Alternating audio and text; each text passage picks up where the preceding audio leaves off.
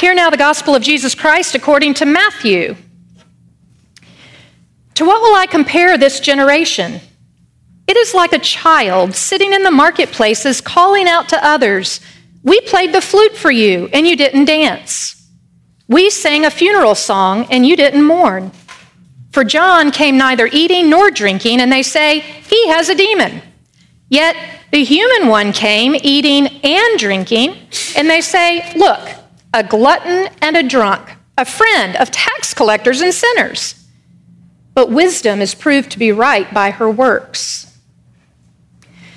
At that time, Jesus said, I praise you, Father, Lord of heaven and earth, because you've hidden these things from the wise and intelligent and have shown them to babies. Indeed, Father, this brings you happiness. My Father has handed all things over to me.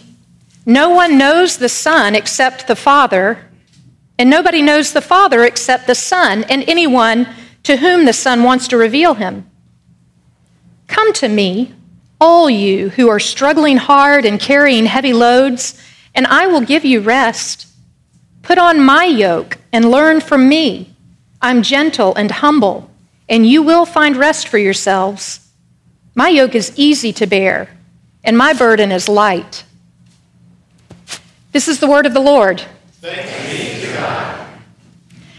So, one of the things that I learned in seminary that has really stuck with me is this when you preach a sermon, preach so that it can be heard. Sounds a little bit obvious, but at the time, it was an epiphany for me.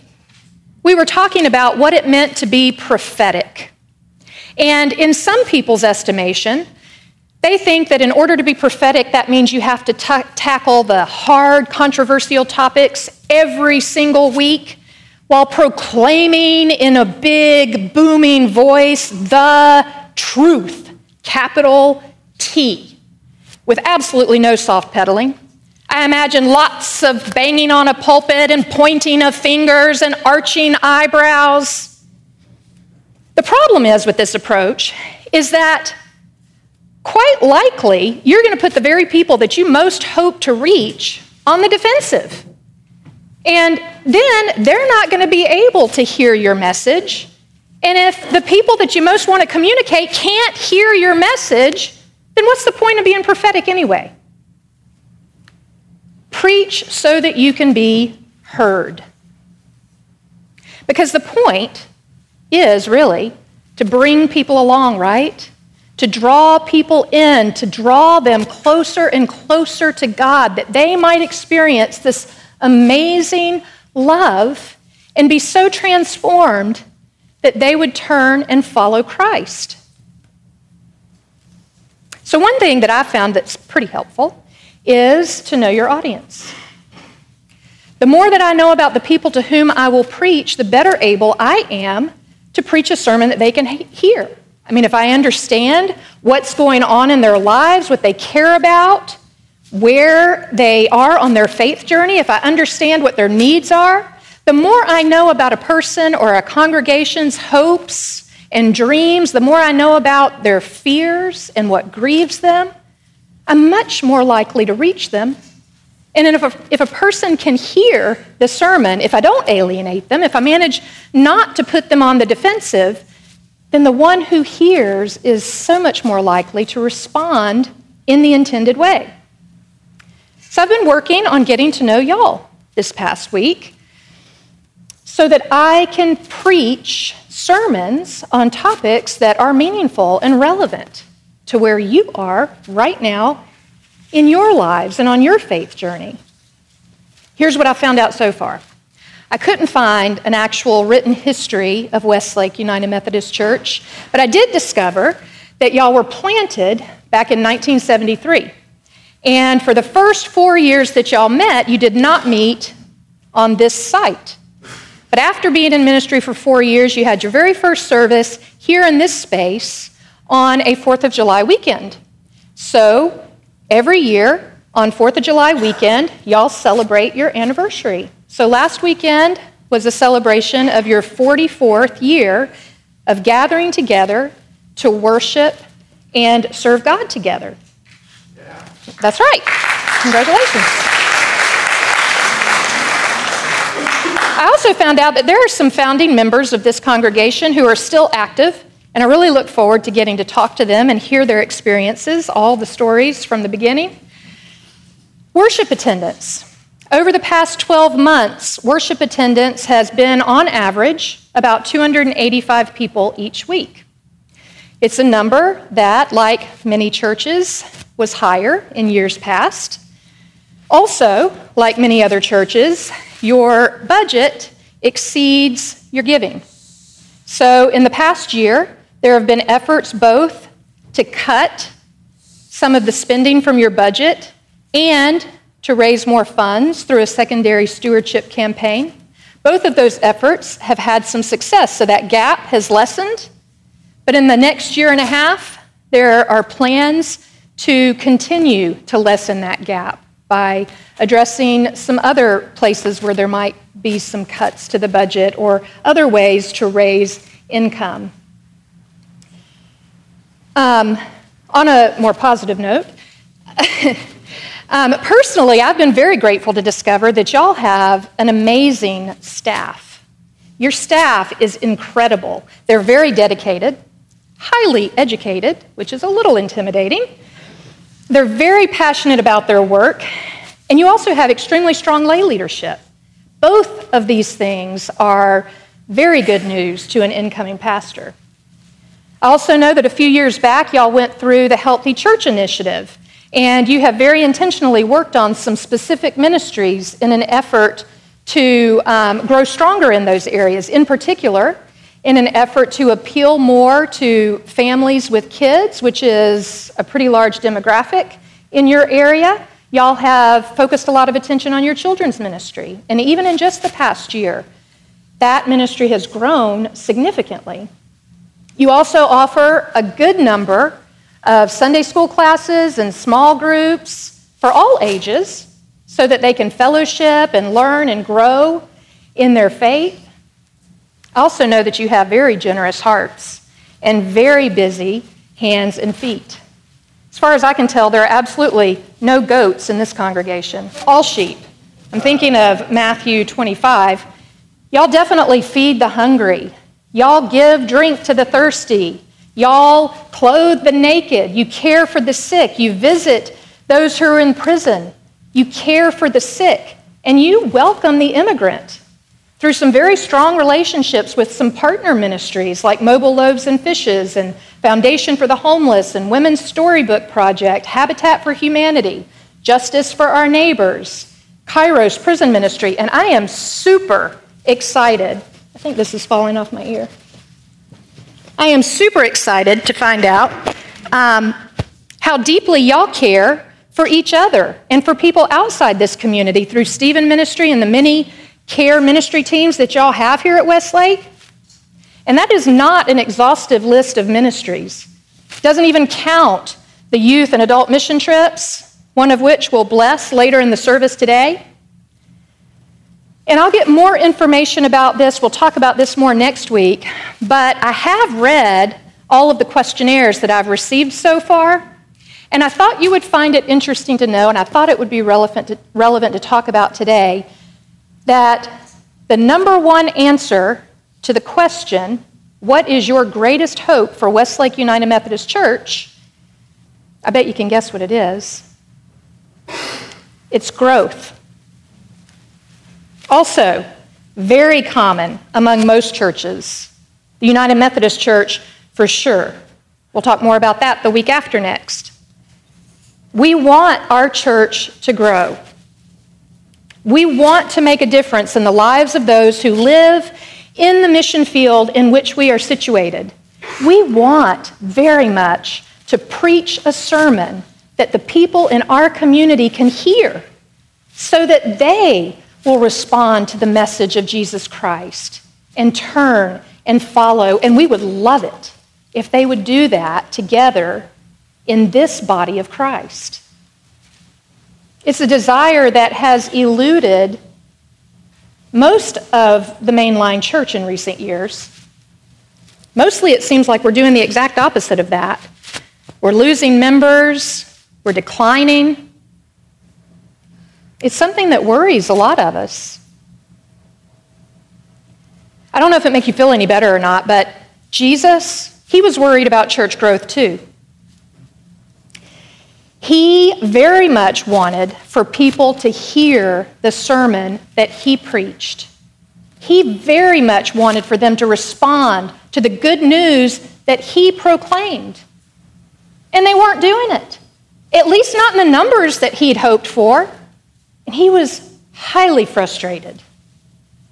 Y'all don't get it. And I don't get why y'all don't get it, Jesus says. I mean, this whole generation just doesn't seem to know how to respond. And it doesn't matter who preaches or how they preach the message. Y'all have heard both John and me at this point, and we couldn't be more different. John, he is very serious about his spiritual practices. He takes asceticism very seriously. He's constantly fasting. He doesn't eat rich food. He doesn't drink alcohol. He keeps to himself. Y'all accuse him of being demon possessed. And then there's me. I love a good party. I'll even bring the wine. I love to eat and drink. I love people. I love to be with people. Even some of those people that y'all'd rather avoid.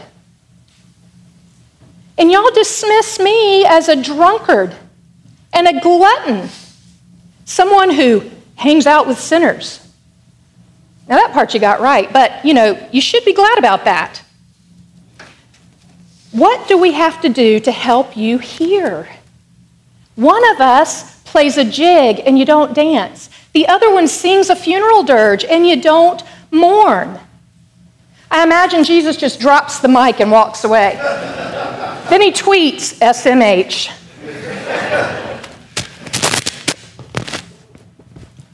I think I need bigger ears.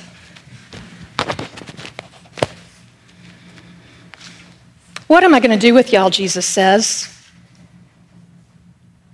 Well, I'll tell you what he doesn't do. Jesus does not give up.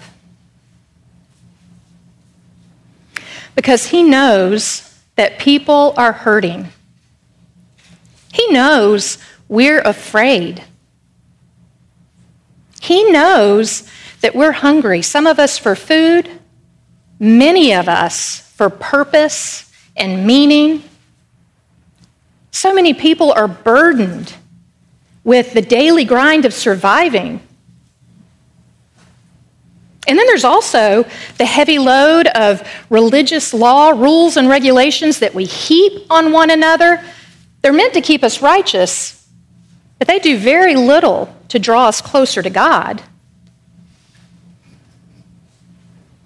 I wonder how we as a church not just Westlake, but the church. How have we burdened one another with rules, with attachments to what used to work, or how things used to be? So even after throwing up his hands and shaking his head, Jesus, true to God's call, true to his purpose, true to the grace and love that he came to share, ends by extending one of the most generous invitations we hear in Scripture to all who can hear and to all who are willing to admit they need him.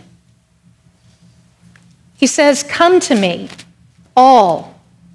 You who are struggling, you who are carrying heavy loads, and I will give you rest.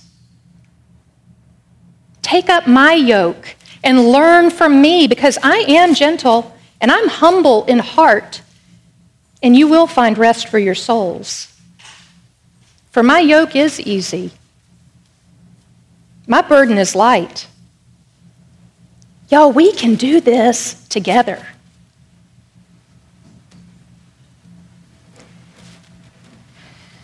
As best as I can tell, Westlake United Methodist Church has not given up either.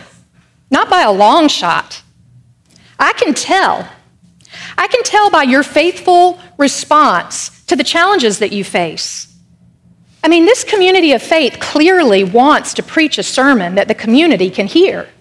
I see it in your efforts through the Healthy Church Initiative to honestly assess your strengths and your weaknesses, to confront your financial challenges, to continue to cultivate and participate in vital ministries that really matter in the lives of people you reach out to, in your intentionality when you welcome so warmly every single person I see come through that door. Y'all are pretty awesome. Yeah. Yeah. And you're faithful, and you're kind, and you're generous. I cannot wait. I cannot wait for the ears of all our hearts together to begin to open even more and more, that we might hear more and more clearly and respond more fully to the sermon God preaches to each and every one of us through Jesus, through each other, through all the people we encounter in the community around us when we work, where we live, where we go to school. I can't wait that as we begin to respond together to that sermon, that we would also respond to this very welcome invitation that Jesus extends, so that we as a community of faith might yoke ourselves with Him and with each other and learn from Him, learn from His ministry, learn from His life. How it is that we can better get to know our community, how we can better get to know what their needs are and effectively preach to them. I like to remember what St. Francis of Assisi says. He said, Preach the gospel at all times, use words when necessary. As we get to know the people in our mission field, as we get to know the people in our community even better, as we learn who they are, what it is they do, what's on their hearts, what their hopes and dreams are, what their fears are, it is my hope that with God's help and yoked together with Jesus, my prayer is that God would reveal how best we can live into the call that God places on us, how best we can live into the purpose and meaning that God draws us into, so that we can meet the needs of all those we encounter. And they might also respond by turning and following, yoking themselves together with Christ, and living with purpose and meaning. Amen.